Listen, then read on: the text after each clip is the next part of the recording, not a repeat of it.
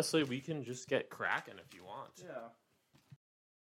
This is the new Right a podcast for the Lost Arts, reclaiming the literary Holy Land from the heathen, and it is also Yeah, this is uh the st- also the Stark Truth with Robert Stark. Uh we're doing a simulcast and uh yeah, everything I've recorded has been uh yeah, this is the the first I, I don't know if you call it a field report, but we're Field usually yeah, usually we record separately uh from from home. Uh, we're actually recording uh we're taking like a short weekend trip and uh yeah. we're yeah, we're in Lake Henshaw. It's uh it's in the backcountry of San Diego and it's actually Right. somewhere that uh yeah, really scenic, but it's actually somewhere I've never Never never, been. actually I been. mean, I've been to San Diego many times, but it's uh it's near near Julian Mhm. and uh also the Anza Borrego State Park. Right, we did a little weekend trip to what I guess you'd call the east part of San Diego County. Um, doxing our trip, but it's not where we live, so I guess that's okay.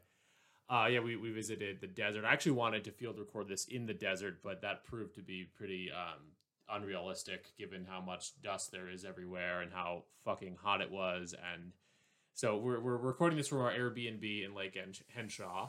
Um, and Robert, this is your first ever field recording? Yeah, yeah, at least for this for uh Stark Truth Radio. Right, right, right. Yeah, we've done we've done Well, video I- actually yeah, we right. have done video recordings for the YouTube channel. Yeah, this is kind of like that, except I guess maybe we realize we don't really need the video element. I mean, I, I, I, I I've we've started um for New Right Pod, we've started to do a few um field recordings recently. I really like them. I like the in person energy, um, but I, it's occurred to me I don't necessarily need the sweat of like um editing on Adobe Premiere Pro, which I'm not very good at anyway, and it's kind of you can you can kind of have your cake and eat it too by doing a quick easy pod uh, while field recording in person. Like if, if this was one year ago, I would have done our Giorgiani interview this way. I think it would have been better. Right.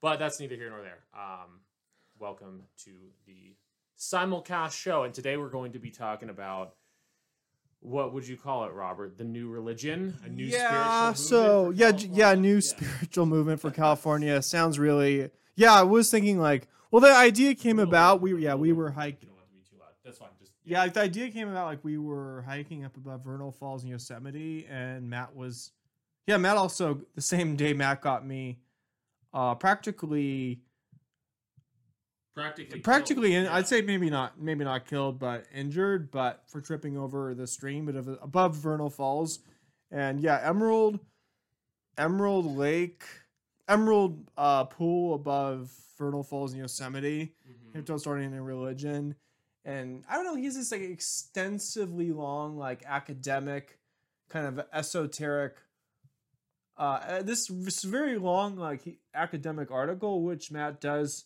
yeah he does write in a very his writing style is very academic You're everyone- talking about my Renaissance of the ritual. yeah the renaissance of the ritual but when i first started talking this new religion it's like matt are you are you onto something are you just like like so full are you just full of shit and i keep calling him up and i go how matt how are you coming on that new religion Yeah, yeah, yeah. It's been a it's a bit of a meme. I'm not really trying to. Well, no, I won't. I won't. I will neither affirm nor deny anything. It started off as one of those things where it's sort of a, a half joke, but is also serious. And yes, we were talking about it on our excellent trip to Yosemite National Park last. September. And I mean, my answer is like I'm both serious and not.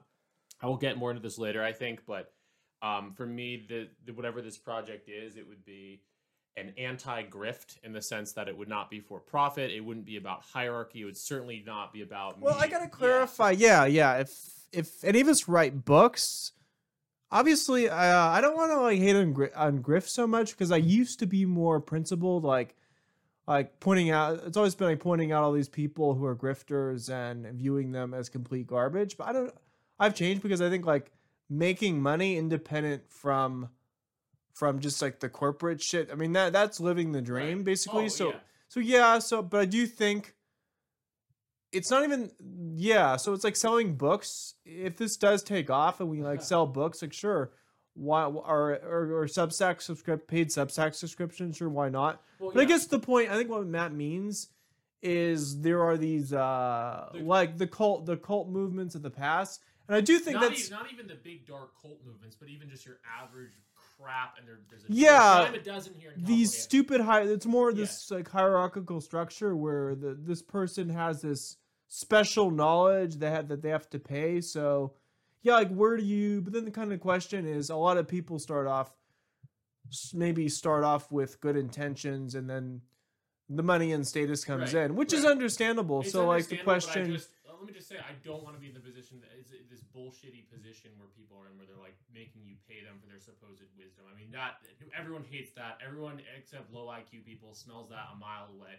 That is not what this is I, um, at all. Whatever, whatever this ends up being. I mean, I, I take some inspiration from, uh, and I don't know that I'm not extensively read in this, and I'm not a discordi. I don't even know how to say the word discordantist myself. But there's that prominent. Um, quasi right wing uh, movement that was founded in I think Whittier, California, and just two two friends chatting at a bowling alley, and um, whatever this is uh, would be more in the vein of that, a self initiatory. Um, just thing I'm exploring and doing it semi publicly online, and um, you know anyone is welcome to join me. Anyone is welcome to join. us. yeah yeah so who was uh who was the figure or some columnist or I forget who it was they predicted that the 2020s will see a big resurgence in cults much like the 70s and 80s Uh, I don't know who the columnist was. Um, you remember that you know what Uh, i'm talking I, I about remember it. I feel like it's pro- it's probably been a prediction that was made uh, in one or more um, places, uh, but I don't remember the specific column. But anyway, I don't know if we've actually really seen that come into full fruition. I feel like people, it's a little bit harder to start like a Charles Manson esque cult as it probably was back in the 60s and 70s because I think people are a little more aware and there's all these cult watch websites. So I don't know if we've seen the full fruition. actually the member i do remember uh i can remember when i was in like middle school age in maybe 97 i remember the yeah i do remember like the heaven's gate cult which was like a mass mass suicide that was very tragic but that's Right. actually that's actually like the same i don't know how close they were to where we are but maybe maybe like 45 minute drive i remember that. So that was that was the later part of the 90s so you th- you think of the maybe the 80s the 70s or 80s like sort of uh, the 60s counterculture and then these different uh all kinds of different cults uh the one uh Yeah.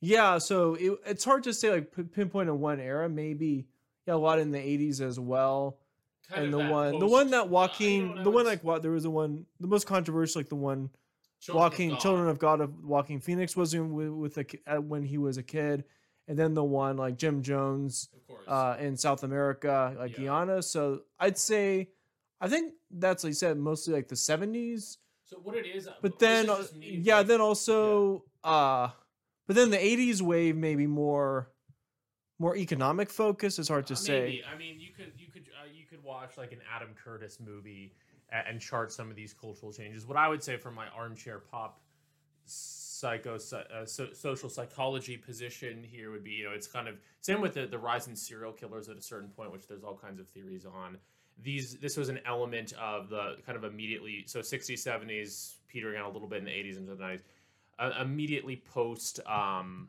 post mid-century boom in a, the sort of underbelly of the the boom so to speak the underbelly of baby boomer culture the the underbelly of opulence all of that kind of ends up feeding into that cult hysteria. We're going off a little off topic. My only point is I think that the the, the that the the the soil is indeed fertile uh, for for t- cultic type thinking. I just don't know if from like a criminological perspective, cults are really taking off. But uh, the the soil is definitely uh, ripe for um, for for the type of new age spirituality uh, and for occultism.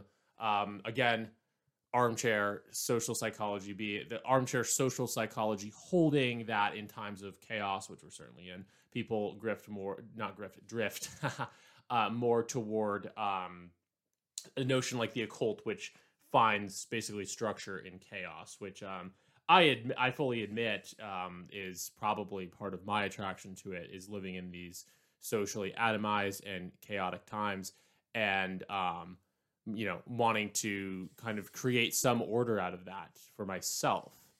Um so i think that um both the both the uh the, the kind of the fabric of society and its chaos right now is fertile for these ideas but we also wanted to talk about california Yeah, as a yeah. literal fertile soil ostensibly But then the other question is like what what California kind of meant in the past, and uh, this is this is off on a tangent, but like one of the reasons why like I as as most a lot of you know I was involved with the Calexit movement and like why it failed because uh, I think it failed like of them trying to kind of create an identity out of scratch as California is very deracinated, but I think a lot of a lot of what made California this kind of unique, could say like a Promethean spirit, and this ties in with all these like religious cults that were founded Mhm. here. Like we, Michael Marinacci's California Jesus yeah which chronicalizes that. I well, think, well, to be- be yeah, like Scientology took off Yeah. here. Uh, var- various The Christian souls. Yeah, The that's Church that's true. Which isn't real Charles. Manson, uh, the Yeah. cults of all the cults, like, but a lot of it, like, what it meant. I think a lot of what made California Promethean and this sense of ra- the spirit of radical creativity was its relation with America, how people keep moving like further west. yeah And I think so collects too. it. yeah I think why Calexit failed. Besides, it is very obviously not so much. I'm not even talking about the legal construct of creating a new nation, just the sort of identity aspect. As uh, California is kind of deracinated, but I think what made America unique was the Americans moving west to reinvent themselves Mhm. and Calexit wants to kind of create this like convoluted civic nationalism based on the identity of like the original Californios, but then also uh, using like new immigrants as like a building block to create something new. And that just, yeah, I mean, I yeah, it was, it was something I was involved with, but I think actually looking back on it, I think it just it's a very I think it's a was a very it's it's a marginal movement, maybe a, a, a very modest, small size movement that was able to get some media publicity when Trump was elected. But I Yeah. think because of that, I could think I think it's not really untapped by it it doesn't really it didn't really tap into those factors about California right but it is true because it very much i think what made california promethean was its relationship to america and that's what i think they're they're That's why there's so many new religions. that's why what and that's why there were so many fun. new religions just Yeah. as the sense of sort of like being a colony of a colony i think it's also a factor like why california what made it promethean but then also why it's become so deracinated and why it's so stagnating as well but uh, yeah but you do yeah you do want to yeah there are these like spiritual movements that emerged out of california. And i guess the other thing but like the eso- esotericism to like fascist pipeline yeah that does seem where it's not it's not political. It's like esotericism and extreme romanticism uh that yeah that that is a thing.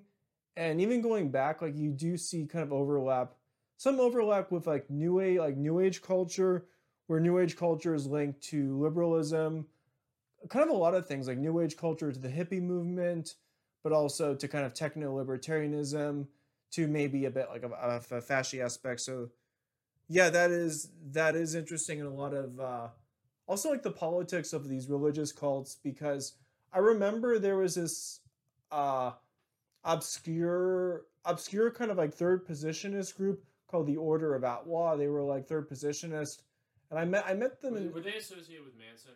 Yeah they're admirers of Charles Yeah. Manson, and they were also associated with kind of like the new right scene. I remember they're like into like radical radical deep ecology. Okay, give me a chance here. Yeah, no. Um, so a couple things to unpack when you said I agree that I think you know there's I remember there's like a Salo forum um chain on this like why are there so many weirdos in California? And I think there's a I think that's true. I think it's a fair assessment. I think there is a negative side to that where you have a lot of liberal and otherwise grifty and annoying weirdos starting religious movements in California. But I think there's a positive side too, which I'll get to. And I, I basically uh, I, I remember there was all kinds of reasons cited on this Salo forum um, chain, uh, ranging from everything from the weather rotting the soul of European man, you know, the, the nice weather not being challenging. But I, I think that the basic idea that it is the individualists within the already individualistic American culture moving Yeah, out. Ameri- uh, California. there's, a, there's also you, yeah, could you make the point? Could you make the point that like California is a colony of a colony? Yeah, right. California is a colony of a colony, and there's li- quite literally a lot of open space, or at least there used to be. Still is. Where I mean, Well, we're, we we're are in we're in now, yeah, exactly. We, we we're in East right San Diego County. at- we're Yeah. overlooking like this this vast valley, and it's just something. I don't know, something kind of esoteric. I don't know, uh, mysterious about it. Right. Yeah, I mean we're in eastern again East East County, San Diego, which if anyone's ever actually been to the county knows is very remote. Uh, where San Diego is one of the most one of the larger and more sprawling cities in the country. But if you get into East County, it's quite sprawling. Same with LA on even, which is even more sprawling. But nevertheless, there's still open space. So I say all this to say California has been very much inhabited and it's known for sprawl and known for massive population. Nevertheless, you can still drive a couple hours outside of any of the cities and, and see that original vision of the open space, which I think, yeah, again, it's it's literally in the soil, in that fertile open space soil for new religions to grow. You mentioned Michael Mar- Marinacci, um, one of the co-authors of Weird California, part of the Weird series, also wrote his own book, California Jesus, which focuses specifically on the Christian denominations, of which there are many, uh, including uh, our, our friend, uh, not our friend, but uh, including uh, Mr. Mel Gibson's uh, Sedevacantist Church, uh, as a you know, th- th- there's a there's a lot of um, even denominations of Christianity that have grown up here. But I, I basically agree with the point that you made that it is the it's the individualistic uh, spirit. And then in terms of the New Age to fascism pipeline, well, I don't want to get too into highly highly controversial topics here, and um, you know I don't identify with this personally. But you mentioned what was it, the Order of Atwa? Yeah, Order of Atwa. Uh, I met some of them at a. I don't want to. Oh, it was a long time ago, but it, was. uh, right? Yeah. It was a political event for some new right organization in Santa Cruz, like in 2012, and they were like a group. They lived out uh, in a remote, like a kind of a uh, commune, like a hippie type commune somewhere in Northern California. Mm-hmm. But they were like third positionists and uh, Yeah. ra- radical, like deep ecologists in the vein of like Pentti Linkola.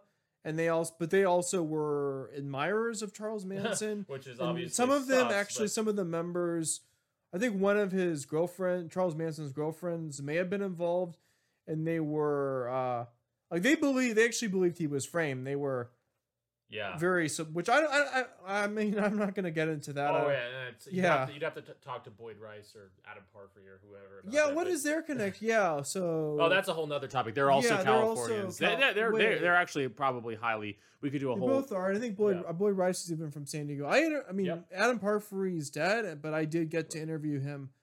I actually did get to interview him. Boyd Rice is someone I've never corresponded with, and he's I don't know what he's up to now. He was more like they were part of like '90s apocalypse culture. Uh, Richard Wollstonecroft, Jim Goad, even. Yep. Yeah, no, and they- they're relevant to this, very California based, and they definitely, uh, even as just a meme or a joke, and, and Sean Partridge being another great guy to cite here.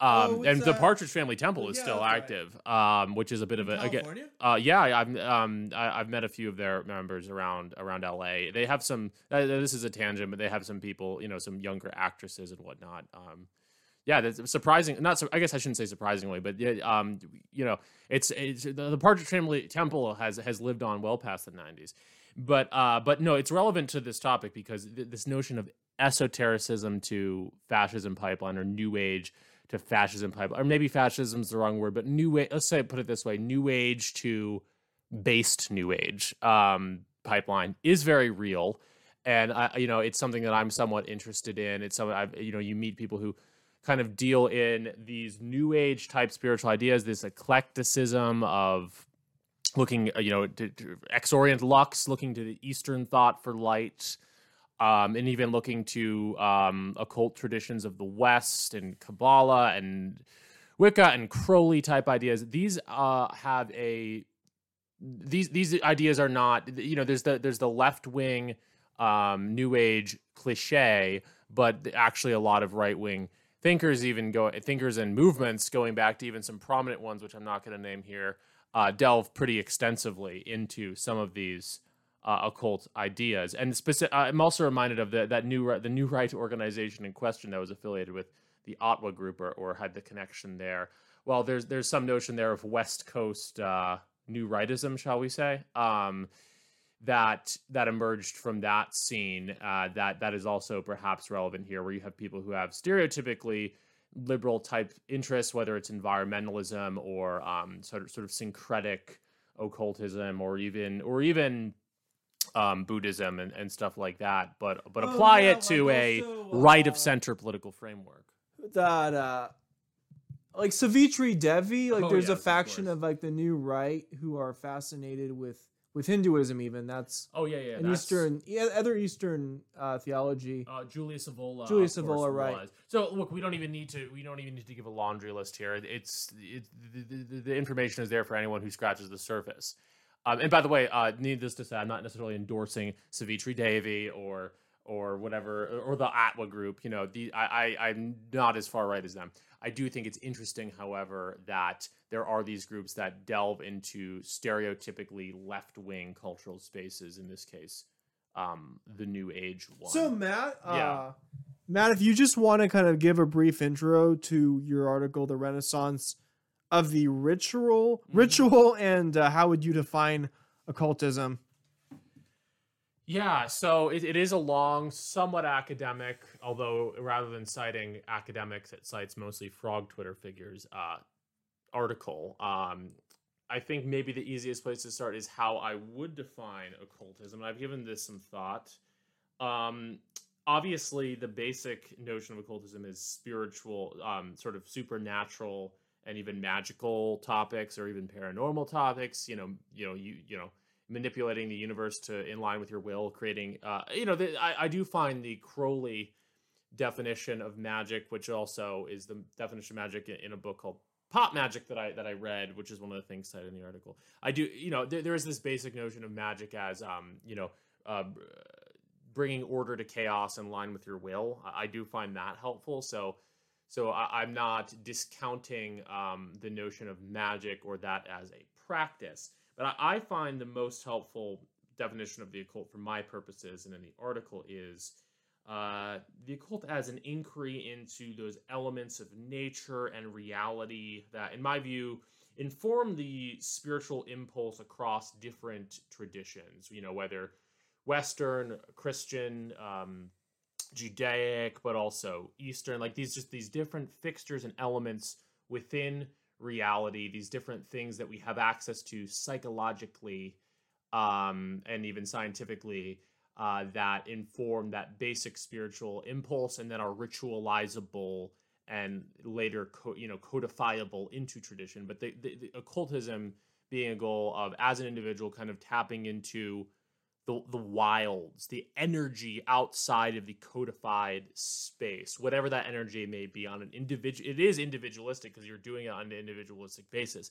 There's there's a purposeful, um, you know, not interpreting in line with the tradition, and instead suspending, sort of suspending. Um, you know your preconceived cultural notions and instead delving as purely as possible into the mere energy and obviously this all sounds very woo woo and um, spiritual, but I don't even. I think that one can even be sort of agnostic towards spiritual matters or magical matters, and that rather, you know, undeniably, even and I'm again, I'm, I am just an armchair psychologist, but undeniably, there are there are some psychological principles you could pinpoint and some recurring sort of anthropological uh, elements that you can find across cultures of, of the way people you you know understand themselves in relation to the divine or in relation to the universe and, and the way people then ritualize that whether it's lighting a candle or you know using different elements um, you know, sexual practices. These these are findable across cultures. So for me, the most the most um, helpful definition of, of occultism is just, you know, as as a enlightened uh, individual. So before delving into, you know, so I guess it was kind of in line with enlightenment thought in, this regard. Before before delving into specific spiritual dogma, trying to pinpoint and utilize um, tho- those those initial elements um, to the best of one's ability and to explore them to the best of one's ability. Does that make sense? Yeah, so like one one thing I want to kind of comment on is how different uh religion evolves and uh, a science a kind of a scientific uh athe- atheistic approach to like to um to religion morality like how it evolves for psychological reasons. And uh so there is like the kind of there's that meme uh of the midwit and putting it towards religion like i think like uh, shitting upon like religious fundamentalists and evangelicals is like it's actually pretty cringe Yeah. because Now that's yeah. it's but even i'd say even like 15 years ago it was becoming kind of cringe Yeah. because the whole the whole like that's what basically what the establishment media in hollywood does and uh but i guess this might be overly simplistic but you have like the kind of like low iq people who are stereotyp Are you stereotyp talking about like that bell curve meme? yeah, the bell here? curve meme. If Yeah. that's right. On the so at the low end of the bell curve, like you might get like the fundamentalist, religious yeah. fundamentalist evangelicals who believe in uh, a very simplistic, like literal interpretation of religious scripts doc- and doctrines, and then you might get again. This is overly simplistic, but then you get the, I think like atheism is like peak, peak midwit, Yeah, totally. and then And high. I, yeah. yeah, even agnosticism to a degree, but uh, yeah, and then like high IQ. I don't know, like making uh the problem with making up your own making up your own religion, besides the grifty thing, it's just hyper individualistic. Uh, but uh, like high, I think a lot of high IQ people, uh, like they tend to believe like our consciousness is like just like the very tip of the iceberg and Mm-hmm. or the view that like pro pro science but that science kind of explains is proof for for a god or spirituality i think that is i don't know like kind of kind of deism or, or gnosticism like using these like overly simplistic categories but we're i mean what is like the role of intelligence comes in yeah. because obviously, I mean, again, it's oversimplistic because I'm like I find like the because obviously someone like Richard Dawkins, who I'm I'm definitely criti- critical of. He's Yeah. definitely has a very high IQ. No, yeah, let's so it's that overly straight. Like, simplistic, obvious- yeah. I think. I mean, I think empirically, um, high IQ does correspond with atheism, but I, but I, but nevertheless, with that bell curve meme, bell curve meme, I get what you're saying because I think It's not so much like their IQ, but maybe a very it is like atheism there's- is there- an there are- overly simplistic. there, there's two different types of atheists. I mean, Yeah, there's, there's a lot more than that. There, there's your kind of traditional academic atheists who, yeah, they're probably pretty high IQ. They, maybe there's the people who kind of correspond with the the basic, um, what's his name? Um, Bert, no, no, no. Bertrand Russell's teapot thing, where it's like I have no reason to believe in God. Okay, those people are probably high IQ. But what you have now, what you have now, exactly. You have exactly. You have you have it passing down. You have that note, that probably true notion from academia of the you know the, I don't believe in things I don't have reason to believe, passing down to to midwit culture to normies, and then they get really aggressive and territorial, and they watch their I mean not to delve too into the meme stereotypes here, but I will nonetheless. They're Reddit and they watch um, Rick and Morty, and they they're so fucking sure of their atheism. That is the midwit type, and then the high IQ. Yeah, a lot of them are going to be atheists because a lot of them correspond to that reasonable. I don't believe in things I don't have re- good reason to believe in type view. But but even within that group, even some of them who are a little more agnostic-y will will will be the types to get interested in like, well, what does this bigger picture stuff mean? You know, maybe consciousness is just the tip of the iceberg. You know, um, they may not believe in God, um, but they, think, they they but they uh, do, but they're they're they're, they're more they're not the midwits. And uh, then there are people who are also Uh, yeah, even like Geoffrey Giuliano, the squid the Squid Game actor. yeah he's more from the kind of like uh the more uh, like liberal, liberal hippie kind of new age stuff, eh, very into Eastern theology. He made that kind of point, like our our understanding of consciousness is only the tip of the iceberg. And then Buddhism's a whole other discussion because uh, there there is criti- there is like criticism, a lot of there is there is sort of sort of a, a stereotypical appeal of Buddhism from people from the from left subcultures, but then uh, there's a good video by Ed Dutton on Buddhism, and uh, he's not opposed. He's not necessarily opposed to Buddhism. Mm. He's not opposed to Buddhism per se, but he said there, there's an interpretation that is radically liberal and radically individualistic. That everything, that basically everything, our plane of existence, is just an illusion. Everything is temporary. Everything is fleeting, and that feeds in. That can could feed into radical individualistic and nihilism. So that's that's an interpretation. But uh, I guess kind of back to the idea of how religion comes from and psycho- uh, from psychology because uh, I think Yeah. like both like kind of like both the stereotypical like evangelicals and then the midwit atheists actually they both tend to be uh blank slates if you have an understanding of of morality and religion from from HBD how morality and religion they evolve they do evolve. Because I remember the we did a podcast like two maybe two years ago about secular slave morality. Right. and we had a lot of good points but but my my stances on this. My positions evolved since then and maybe listening back maybe some of the stuff we said may have been uh may have champ- viewed maybe not necessarily cringe but just our views have probably evolved but i do think so the question of one's religious and moral outlook evolves from biology and then brings up kind of questions of uh of, of salvation and the view Yeah. the Christian view of salvation only through Jesus Christ or through or through God, and uh, uh, kind of how different people, because of their psychological profile, all these different factors, including neuroticism, conscientiousness, like your whole ocean profile, that that Mhm. determines like how attracted you are to religion and then if you say like a theological view that salvation is only through one religious principle if that's correct then maybe does does that value does that validate uh the like Cal- the extreme like calvinist view uh extreme calvinist view that that there's a few select few chosen for salvation or or kind of or is it totally incompatible with like the more main mainline christian view? And then there's also a sort of a more or does it vindicate a more kind of like gnostic uh, esoteric interpretation of religion?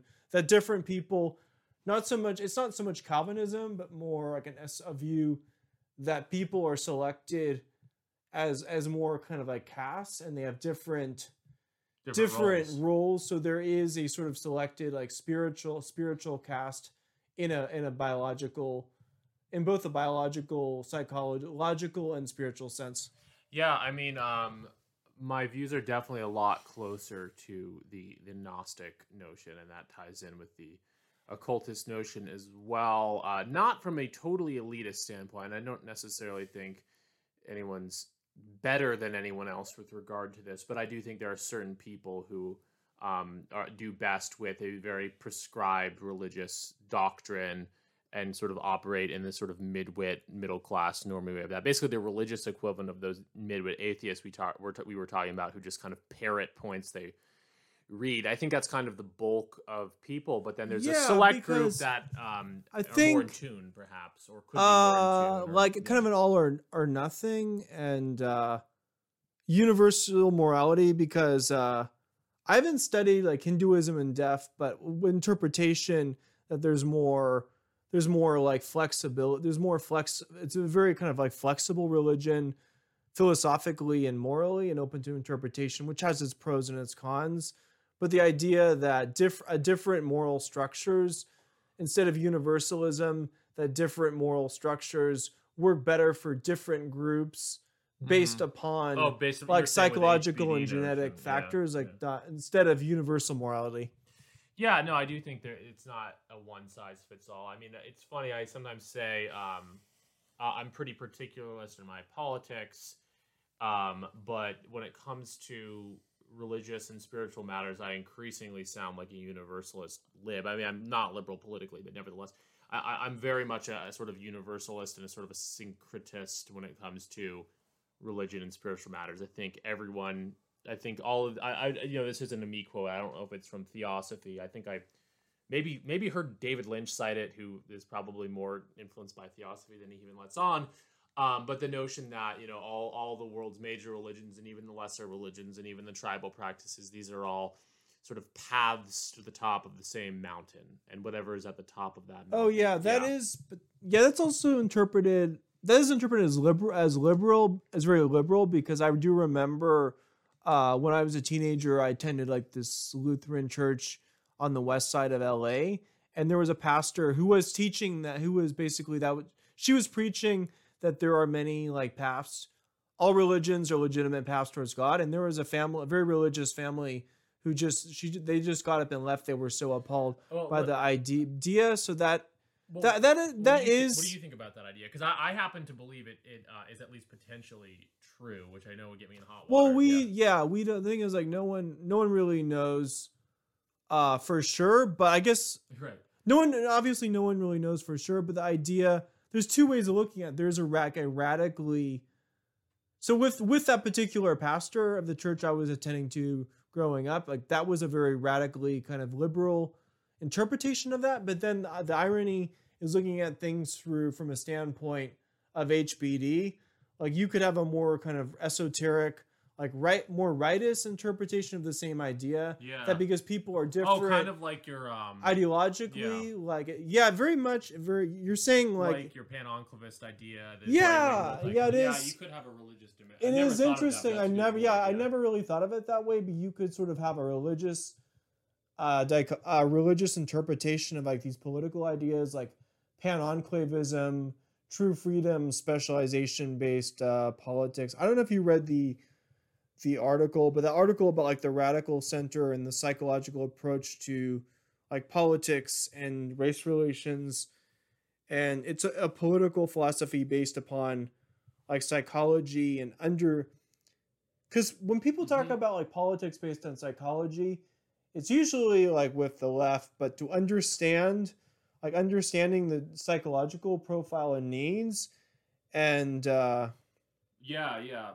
Instead of like it's it's kind of the, the thing i think if you take like an issue taking like the issue of racism like the left will shut it down as like immoral then you get kind of like color blindness uh, in the middle and uh Mm-hmm. then you have uh you then you kind of let's see then you have like those people who say like the extreme kind of right-wing position of like endor- endorsing like just blind kind of like blind like hardcore ethno ethno chauvinism without just more from like a gut instinct like a lot of pop uh, they just the point i make is like a lot of populist politics like like right-wing populism and left-wing populism. So this is like a topic for a whole other show but it is different like it's different from rationalism and classical liberalism but it has it, it demands like more a more sense of awareness than than just like populism and just following your instinct and then following kind of like these like demagogic like it's also critical of like of demagogic figures like Trump as well. So it's a whole yeah, as I said, it's a, it's a topic for a whole other discussion.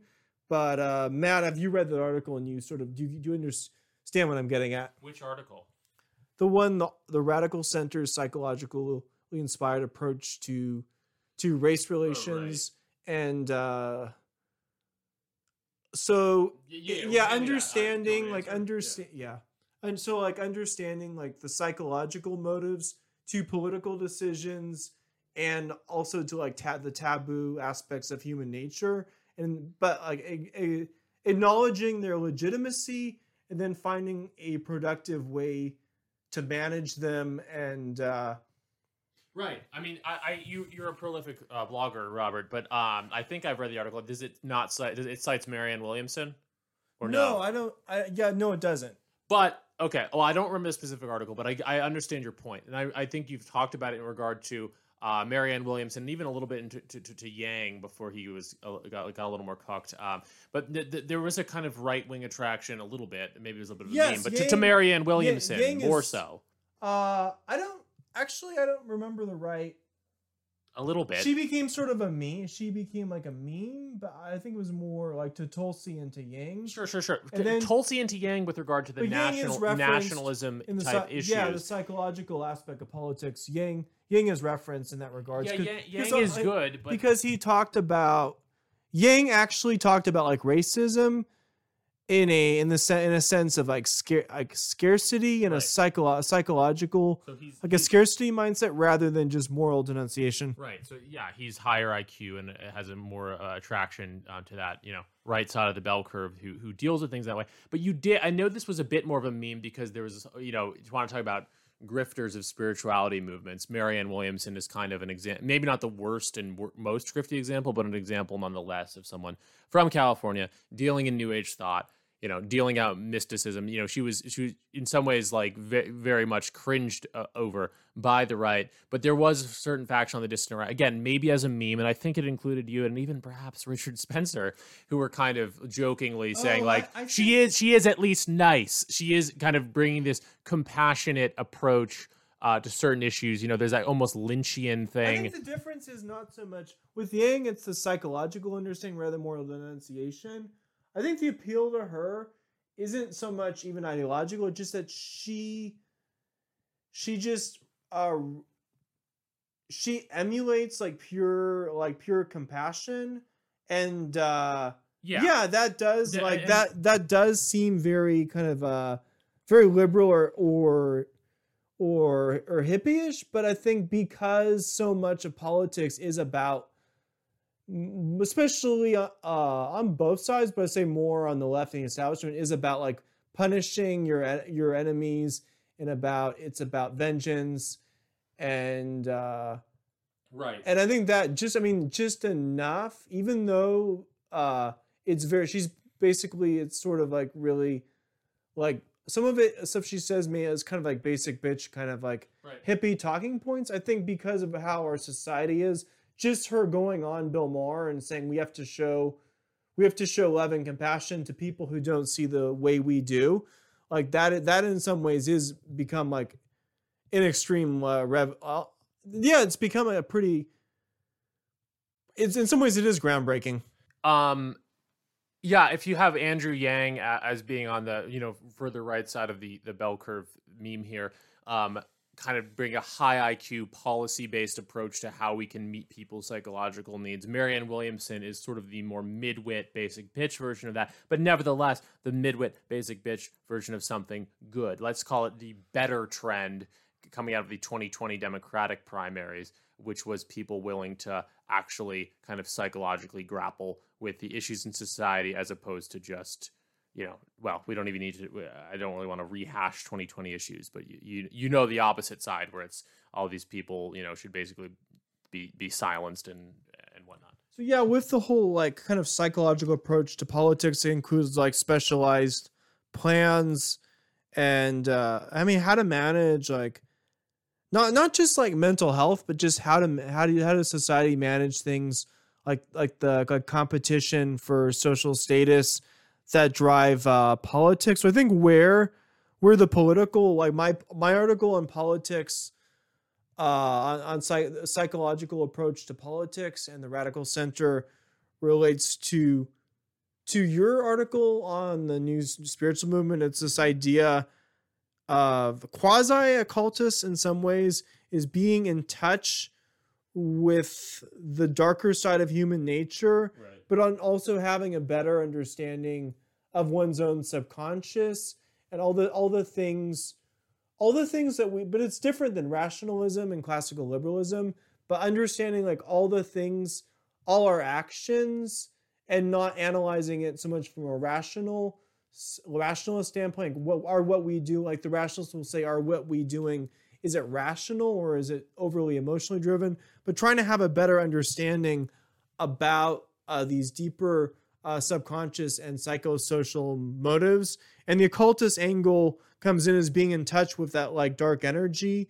But then the question, but then is it in some sense like how how to not reject not rejecting it, but instead like understanding it better and then sort of in a sense taming it. Yeah, um, that that resonates to a degree. I think it's about um, definitely it's as opposed to that's one attraction that I've had. By the way, I'm going to answer this question, then we should pause because we're we're coming up on our checkout time. Okay, so I'm going to answer this question. I'm going to pause, and we'll deal with the rest later. Okay, it's going to be good.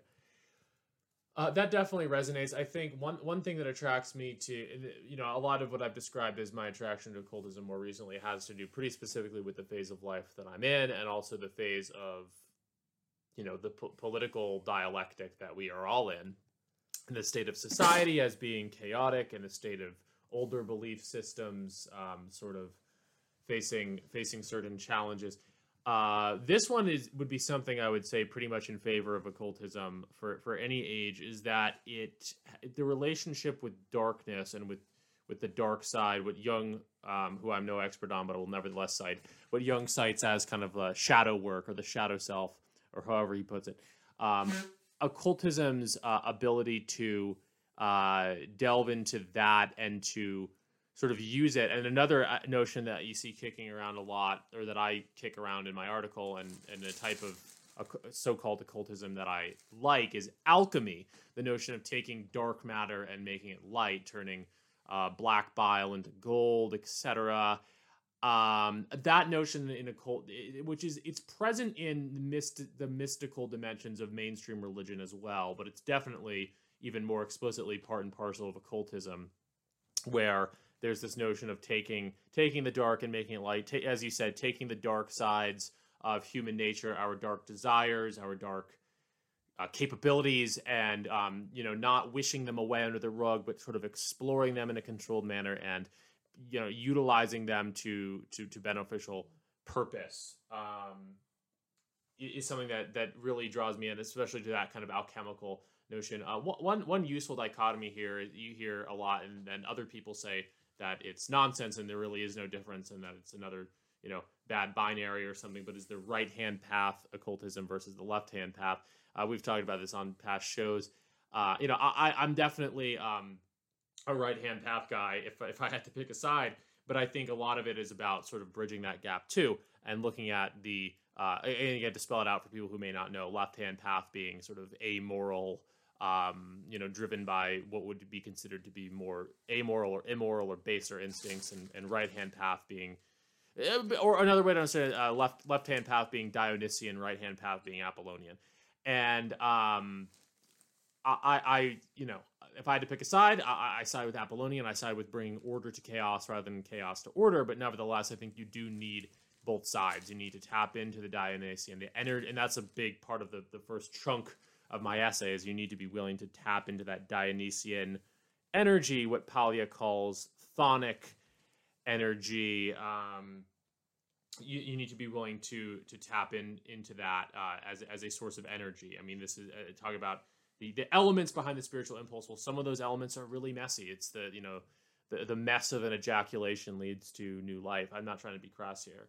So you need to be willing to tap into that energy, but also bring bring order to it. And I think there you know there is a version of that a little bit in what you're talking about, even on these kind of more quotidian political matters of uh, uh, of taking an honest look at human psychology and using it to inform um, you know political policy or psychological programs that that lead to the betterment of society bettering of quality of life.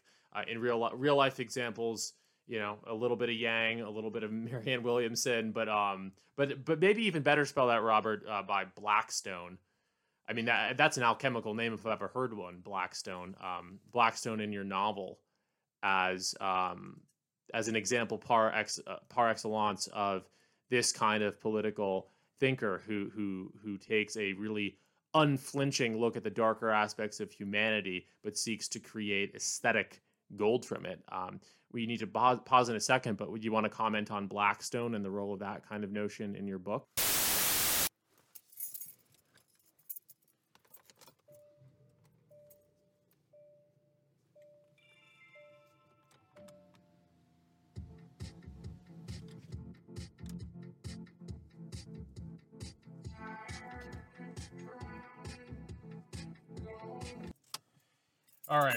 We're. Um, we had to drive. We, our Airbnb checkout time was eleven, so we had to drive to a viewpoint of Lake Henshaw, which is not exactly what you'd call. We're not that close, but we are on pulled over the side of California Route seventy six, I think it's called, and we are ready to get back into it. And Robert, I had just asked um, about Blackstone, about Roger Blackstone from both of your novels, uh, Journey to Vapor Island and sequel Vaporfornia, as a character, as a as a political alchemist, as someone who takes the black bile of human nature, the dark side of human nature, the Jungian shadow work, and um, is successfully able to uh, alchemize it into a positive political program, a positive positive policy and um, something for the betterment of all, for the betterment of society, and for the betterment betterment of individuals. Um, if you want to comment on that, Yeah, Roger Blackstone. So yeah, uh, we already did a show on Vaporfornia, but uh, recently I'm I'm working. We were working on the a- addendum to Vaporfornia, going kind of reviewing Blackstone. So what like what what he symbolizes politically? Uh, yeah, we already kind of went over that, but I think the the specialization element, uh, specialization based approach to to psychology. Uh, uh, basically, what we were saying earlier is putting psychology into politics and basing politics on that different groups have different psych- psychological Yeah. And uh, yeah, a bit of that, a bit of that from Yang, and the sort of Promethean, Promethean elements of Blackstone, which are more, could say, relevant to Giorgiani. Uh, the idea that like those in power, uh, who are just kind of stifling radical creativity, but they're they're consolidating or hoarding on to wealth and power, like Mhm. managerialism that could represent the Olympians, and this idea of radical Promethean politics. But it is sort of uh, uh, there is an element, but there is a kind of an element of of caste to that.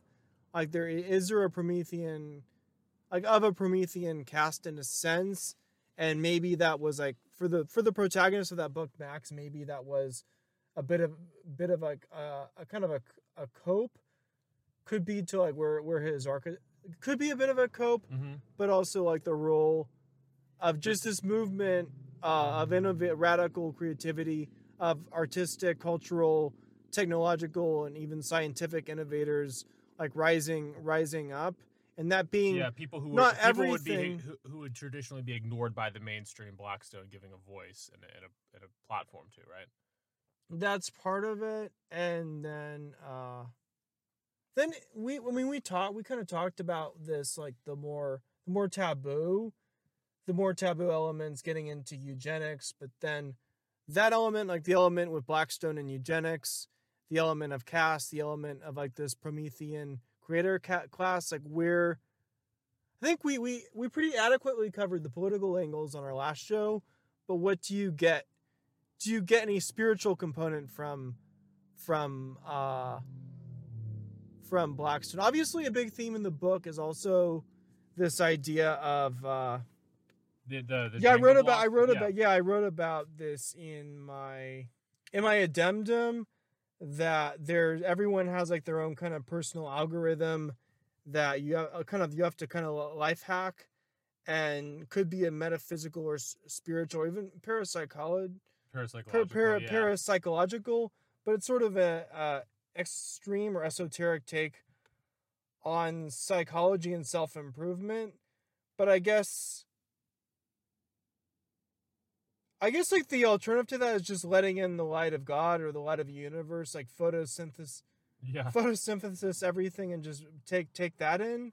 But it does it does correspond somewhat to like an abstract an abstract sense of like chaos magic over a specific like algorithmic re- regimen. So, if, Matt, if if you want to comment on this on that, but then also like what is this like the spiritual component of what of what Blackstone represents as an archetype too? Sure. Yeah. No, you talked about the um, the dichotomy that dichotomy you're laying out between a certain uh, a certain kind of um, chaos magic type thought, which to me sounds exhausting and and and and and like havoc on anyone who has any inkling of obsessive compulsive tendencies. Uh, the notion of like uh, I have to tap into my true the notion there's the Crowleyan notion of tapping into your true will, and you could drive yourself crazy um trying to you know access like what is the exact right thing i have to do right now the exact right situation i have to put myself in uh to in order to tap into my true will to hack into um you know the my perfect life um that that is a notion that i think respectfully robert i think you struggle with a bit. It's something i think that a lot of us struggle with a bit uh including including myself um but i i try to look at that's that's like the i guess a a a possible pitfall of tapping into occult type thinking or certainly any crowley true will type thinking is that you drive yourself crazy with does this little thing mean this and i have to do this and this is this is my true will? And there- you, even if you were just even without the occult element you can get into this headspace if you're like a christian and you're wondering what god's will is for you. You can really you can really trip over yourself worrying about the specific details of should i do this that and the other thing but i find a much more helpful um metaphor yeah, to use just occultist because uh, if you go if you do like a Google search for Christians OCD, like these these people, they're not well, they're Christians or not. It's the opposite of occultists, but these people are actually in like utter psychological torment right because they try to combine their OCD with religion. Yeah, yeah, And, and- basically, the advice from most of these like theological counselors is just is just sort of to embrace God and then to let go of all that nonsense. Exactly. Well, that's exactly what I was about to say. Because uh, yeah, it's not. It really isn't an occult issue. It's really an, an issue of any spirituality. And, and when you bring in something like the notion of hell and brimstone into the uh, equation, yeah, that can drive you even crazier. And yeah, that's the answer. In as far as there is a simple answer, is to let go and let God. Uh, I, I think that applies just as much for a Orthodox Christian as for someone who's a little more New Agey. You just need or you know you could say the universe even like you just have to let go. And i find it useful to imagine myself as a plant sort of photosynthesizing the light of god the light of the universe as you said robert. Um just kind of not being passive because you need to you do need to be active when the time calls but just recognizing that that is our fundamental state is not as prime movers unmoved but rather um you know inflectors of a greater light i do think on that crowley notion of the true will and on the notion of the occult in general, I do think that we do have a considerable amount of power as creators and definitely as artists. You know, we are playing the role of God in our work. You know, there is a special relation there, and like a little bit of a little bit of obsessive compulsive, a little bit of uh, you know, what do I really need to do? That's okay, but you just what in that dark hour where you're where you're driven crazy, you need to you need to know when to surrender, and I think that is a much more spiritually palatable way of going through Yeah. Then and not not fussing too much over the past is the other thing to remember. yeah, yeah. That that that is another huge theme in the the book, like alternative life life paths and uh, alternative futures. What could have been definitely then the ethereal realm, the vapor, and then like uh, the astral plane. Uh. Which it's it's a, it's a more esoteric, it's a more theological or esoteric concept. Also has to do with like your soul before after you die. But the thing is, and then there's Timothy Leary's idea of that you can hack into the astral plane With psychedelics. with psychedelics, uh, and uh, or the astral plane in a sort of metaphoric sense. But uh, I think another example is uh, you listened to this on a previous. We listened to it on our trip back from the Barry, and I re-listened to it. So Pilliter uploaded a conversation with uh, my old co-host Alex von Goldstein, Right. and, and I have no idea if if uh, if Goldstein if he if if uh, if Goldstein agreed permission, because that's just something. Uh, Pilliter's a good friend, but sometimes he doesn't. He, he sometimes he posts stuff without people's permission, and that's just that's just his thing. So, but the dream world was his concept. So he's but Goldstein is brilliant. Like I used to. yeah, he is. Yeah. Be, but the thing is, when you listen to this, like you don't know. It's like some people might interpret it as a as a genius as, as a genius. Some people might some people might come across as totally schizophrenic, or to some people it might just be a metaphor, and it's this idea. But it also gets in that there is this kind of. So what Goldstein talks about is uh, dream world, like the astral plane or the vapor, is this world where people's subconscious are sort of interconnected and t- deals with telepathy. But then it also deals a bit with like a spiritual cast. Like there's this one, there's certain groups of people who are attuned to it. And he was even saying people, even people who are more like on the spectrum, saying like they're more kind of attuned. And uh, Mhm. Yeah. or this idea that like there's this weird esoteric idea that schizophrenics are are actually Seers? attuned Yeah. seers yeah like that that's a thing but yeah well, if you listen to that like i think different people interpret interpret Alex Goldstein's dream world Alex von Goldstein's dream world like different in a different manner but did you you listen to the same audio from Pil- from Pillator he posted it to his substack like what did did you get a lot out of it Uh, it's going back about a year now, but but yeah, I do think there is a certain brilliance to what to what Alex was was saying in that. I think it is roughly analogous to what you call the vapor. You I think you talk about it in your addendum, the notion of using aesthetics to kind of communicate a message in in chaos magic and in the occult that's called sigils. Um, and that's part it's basically the same thing as meme magic. It's using symbolism and imagery and aesthetics to communicate a non verbal idea on a sort of higher uh, like through the astral plane so to so to speak and i i, I interpret uh, there's probably more to it than that but i basically interpreted alex von goldstein's dream world notion as that and it's the same way that i sort of interpret your um, vapor metaphor in your novels and it's definitely part and parcel of the kind of occult notions that i'm talking about here. I mean honestly uh, I I've you know on and off throughout my life been a little bit interested in occult topics, but definitely the probably the start of my current interest goes back to like 2016, 2017 times when everyone was talking about meme magic and this notion that meme magic worked, and it kind of seemed to, and I think there is kind of a parapsychological explanation for that, the way images can, and through the internet especially when they're reproduced in mass um, can communicate a powerful message and change minds. It also corresponds a little bit to my old blog, altofcenter.com, where, where in our old conversations we've had, Robert, about um, basically the, the politics of aesthetics and um, sort of using aesthetics as this incredibly politically potent tool. Um, yeah, it's the, the, these are that that's like a, a, a central tenet uh, of what I'm interested in. I would say is sigils and and aesthetic magic. I guess the idea, like, there's an idea that that aesthetic aesthetics is not not just worldly.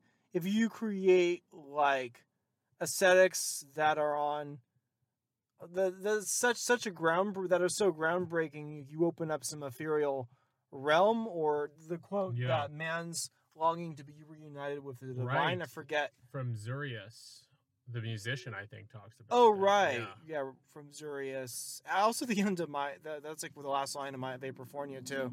Yeah, no, it's a it's a notion that speaks to me a lot. The notion of trying to get back in touch with the divinity and um, our yearnings, our, our nostalgia, um, whatever that Portuguese word you, you mentioned, saudade, Saudade is Uh, homesickness for a place that you're not longing sure exists, for- basically. longing for Yeah. what could have been in a hypnagogic state. Exactly. I, that's part and parcel of what informs me spiritually and even occultically, if that's a word, as well. Um, i- is, that is that notion of longing to be reunited with the divine, and maybe maybe this leads a little bit into um, you know the degree to which I think some of these occult notions that I'm kicking around here and I kick around my article are they are not necessarily um, they are not necessarily in contradiction with certainly not in contradiction with monotheism or traditional religion. Um, I rather think they can be uh, complementary, and I have kind of a specific theory about that that I, if you don't mind, I'll, I'll get into.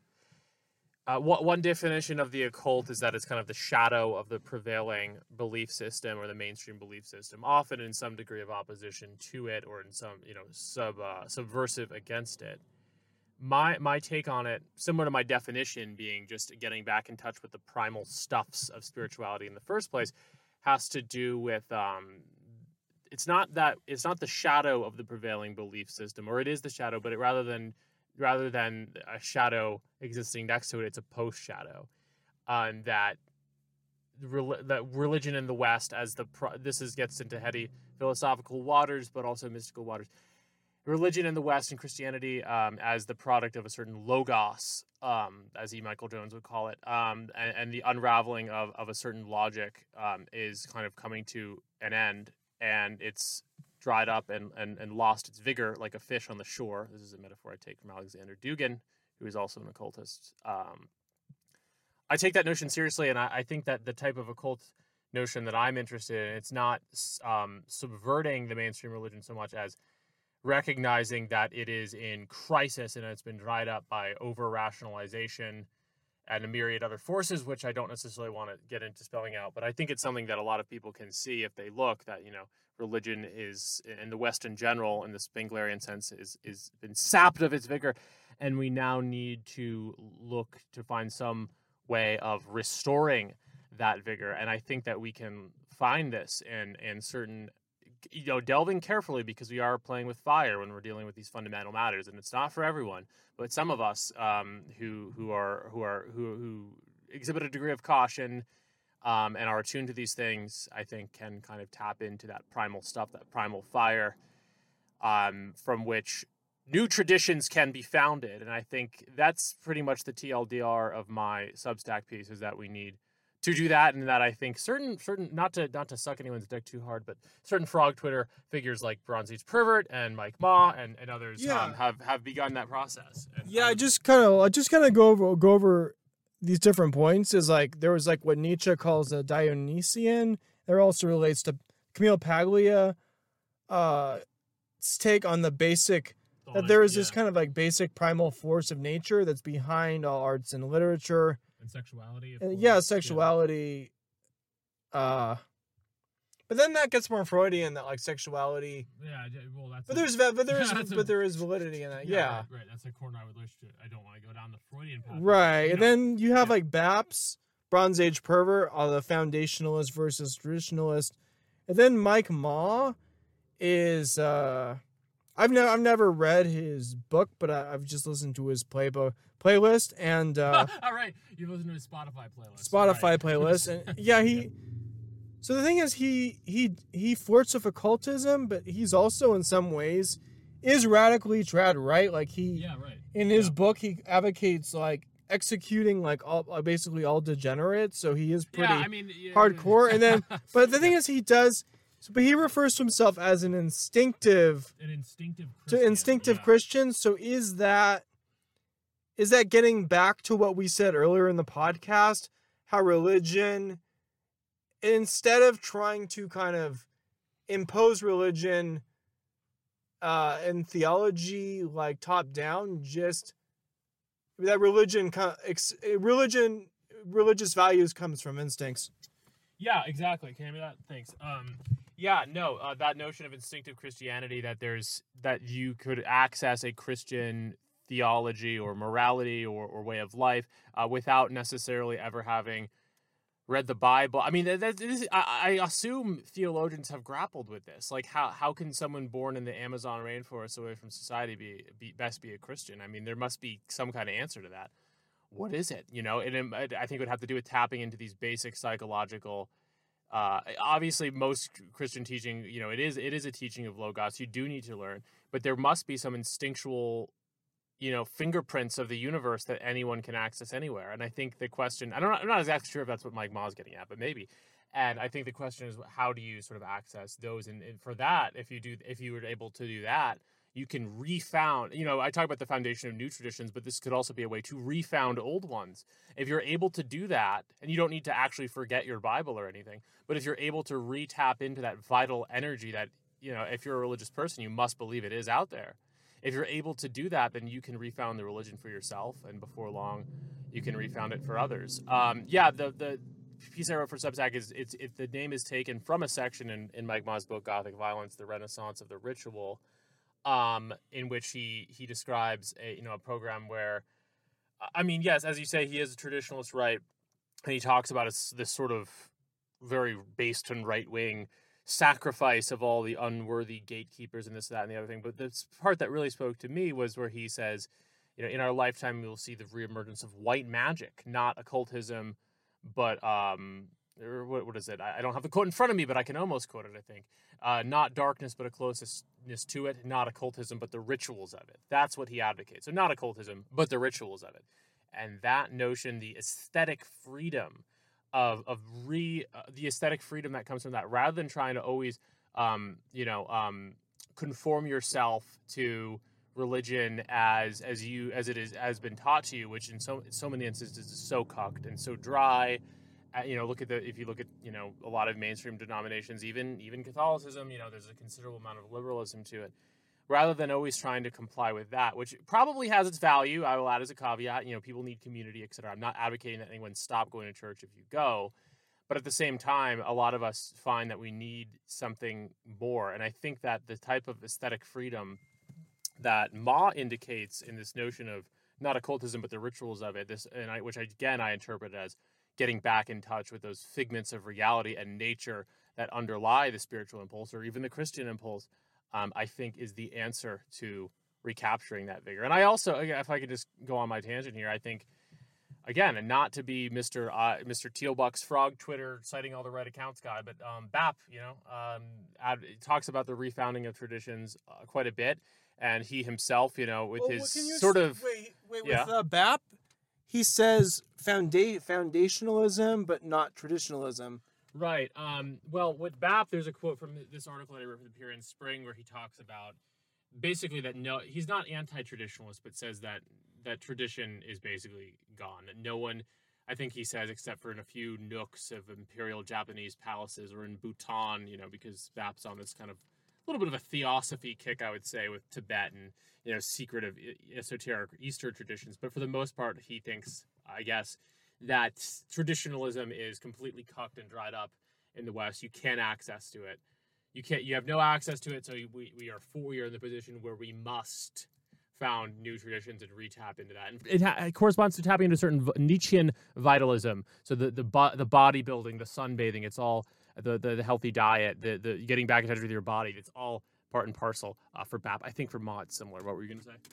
Yeah, it also relates like to the politics of retrofuturism, like not going back but tapping into that alternative uh, time frame. And then you have like with Prometheism, Jason Jorjani, like that could be interpreted as like Satanism in the sense of rebelling against God, like the idea of stealing the fire from the gods. Yes. And uh, Prometheus, obviously in Greek mythology, rebelled against Zeus and the Olymp. Uh, Right. rebel, re- rebelled against uh, against Zeus and the Olympians. And uh, we talked about like the, the the fictional candidate, presidential candidate Roger Blackstone, and the the billionaire entrepreneur. And Jorjani's a Prometheus, so he's Yeah. very adamant that he wants nothing to do with Christianity. There's absolutely no reconciliation. and uh would you would is would you agree would you agree with that? No. Or could Yeah. Or do you think he's too rigid? Like do you think there can be uh value in things cuz uh, in things that are obviously so so uh uh fundamentally at odds with one another was his take. Um. Yeah. No. I. I don't necessarily think so. And part of it. Part of it. Part of my disagreement stems from not having a powerful counter argument as much as that I am just more syncretic and frankly liberal in my spiritual views. That you know, I, I think that yes, you could you could you could eschew Christianity and eschew Judeo Christianity and and and and perhaps be a neo pagan or perhaps as a lot of you know right wing people are or perhaps be something different altogether. I'm not necessarily opposed to doing that. I just very much think that that what I'm interested in is, is making a, mo- a more modest point than a whole new Promethean religion to refound the West. No, I'm much more interested in um, giving people a toolbox, whether you're somewhat agnostic and just want you know a kind of creative and spiritual outlet, um, which is kind of I mean I'm not agnostic. I do believe in God, but I'm not currently practicing any religion, so I'm a little closer to that. But also, if you are even um, a very traditionalist, uh, Catholic or, or, or Christian, I think that I don't think that um, tapping into some of this kind of call it a certain spiritual vitalism is is is at odds with it. I think that people, and again, again, not to not to cite, not to full heartedly cite, um, endorse everything this man stands for, but someone like Alexander Dugin with his old believers, orthodoxy, but also interest in Crowley, I think is an example of this. And I think it's the type of thing that sort of will need to happen and will inevitably happen um, moving forward um, spiritually in the West. And I, um, this, you know, a little bit of a side point here, but I think, you know, the spiritual revolution, whatever happens next spiritually, um, I believe takes precedent over anything else that happens politically, racially, whatever. Like, there needs to be this renewal. Yeah, yeah, I would I would agree with that, and I think it's a good. I think this is a good time to to wrap up. Almost. I, I want to make a couple. Yeah, if you just want to make like some of your last final points, and with this, I wouldn't even call it like a, a movement, a new spirituality movement. Like so far, it's just very, it's just like an open ended like philosophical discussion. Remember when you Right, got to the top of the waterfall, the open ended top of the waterfall by Emerald Right. Emerald Pool. pool in Yosemite, and you were and you were just like, and I was thinking like, is this is this guy Matt Pegas here really gonna start a new religion, or is he totally full of shit? Mm-hmm. And but this seemed like a, yeah, it's just like an open, it's an open ended philosophical discussion that may or may not lead somewhere. But uh, if before I wrap, we wrap up. Do you want to make like my last pitch. Your last- your last- pitch? yeah your last pitch, your last thoughts on kind of wrapping up everything we've discussed this morning, and then also if you actually do have like uh gra- grandiose plans for the future. Uh, why, yes, I do, Robert. Thanks for asking. So, uh, yeah, this will kind of be by way of summary, but I, I uh, envision uh, an affirmative um, spirituality or religion that um, attempts to create order in a chaotic and random universe. Something that recognizes the chaos and randomness, definitely of our times, but perhaps even as in chaos magic, the fundamental randomness of everything and seeks to bring order to that in line with the will. That's very simply what I advocate. I, you know, I lay out a few a few steps in my article. You know, it's about must seek the aesthetic wonderment first and foremost. You must affirm the mess of the universe, and then you must, you know, create create order from chaos. Um, invent whether that's inventing your own rituals, alchemizing darkness into light. That's the basis of what I advocate. I, I I'm interested in a self-initiatory process. I think that people should take these ideas for themselves and apply them, and I'm happy to be in touch with anyone who does so. Um, I it's an anti-grift. I'm not looking to make any money off of this. Beyond if I do write something, I'll obviously sell it for a fair price and you know whatever. But like I'm not. This is this is the opposite. This in, as as a matter of principle, this shall be a, the opposite of a grift. It's about stealing fire from the gods. It's about stealing fire from the gatekeepers and magic as a birthright, um, etc. Um, no, yeah. Uh, so I, I I envision this as something that can be kind of taken on its own terms, almost like a new religion or a new spiritual program, or it can be used to um, um, um, complement existing religions as a means of renewing older beliefs. Um, I, yeah, it's definitely influenced by certain frog Twitter figures like Ma and Bap, and the notion of foundationalism as opposed to traditionalism, um, the notion of refounding um, new traditions um, in this sort of post, where you know Dugin talks about pre-order chaos and post-order chaos. Pre-order chaos being that sort of Dionysian element at the foundation of things, which I believe in tapping into. Post-order chaos being the perceived chaos of logos and decay, which I think we have in the West. And yeah, it is this chaotic moment in which we can re, I think, uh, you know, reaccess that original mystical pre-order chaos. Um, and yeah, I know in order to do that, uh, yeah, yeah, I think that that that pretty much uh, wraps it up. Yeah, uh, great show, and uh, yeah, it was great discussion, and and take care, everyone. Thanks so much. Bye. Let me just say one last thing that I may slip in earlier, um, and I, I may cut this out if, if it doesn't work. But um, Arthur Schopen, just I just did want to make this point. Arthur Schopenhauer is another a good example of someone, in some ways, the the great great godfather of New Age thought in the West. The pretty much the first known Western Buddhist, if I'm not mistaken, someone who who really researched that, and, and you know, and his thought is affiliated with the right. So just as a point of illustration, um, and you know, certainly Bap talks a lot about Schopenhauer um, and uh, fi- finding light in Eastern thought. Um, that is absolutely a, a excellent precedent uh, for the degree to which there is an esoteric to based pipeline. Yeah, you can. thought- Any, anything else you want to add? We can put it in later. I'm gonna wrap up for. Yeah, yeah. and I don't really not much. I mean, I think you pretty much covered it. Then also, uh, also Jungian. I haven't studied Jung extensively, so I don't have a. Go on. I don't have like a whole lot to say, but it's also relevant to Jungian psycho- psychology, Definitely relevant. like the Jungian subconscious, and kind of combining like spirituality with psychology uh, in that regards. But I don't Yeah, have a whole lot And to to say. this day, you can still go into like random, um, what's it called? Very random, um, new age bookstores and, and, and occult bookstores, and they still have Jung. Like he's still definitely relevant. Yeah. What were you gonna say? You can say it. I'll- Oh, that's all. Yeah. Are you gonna edit that part in? Um. Yeah, I'll edit in. Oh yeah. Uh, the other part, I Will you will be edit it. edit that in? Yeah, I'll be able to edit in. The other thing I was going to say was um theosophy, which seems super liberal. No religion is above truth. Syncretic, you know, taking influence by by different religions. Um, interestingly, that too um, had a significant influence over like the Nazis and whatnot. Case in point, some of these broader, um, old school New Agey ideas were definitely not um, definitely definitely amenable to the right and perhaps even more amenable to the right than they would have been to the left as an interesting side note. Um, theosophy is something i'd like to study more but they do say it influenced everyone from hitler to lynch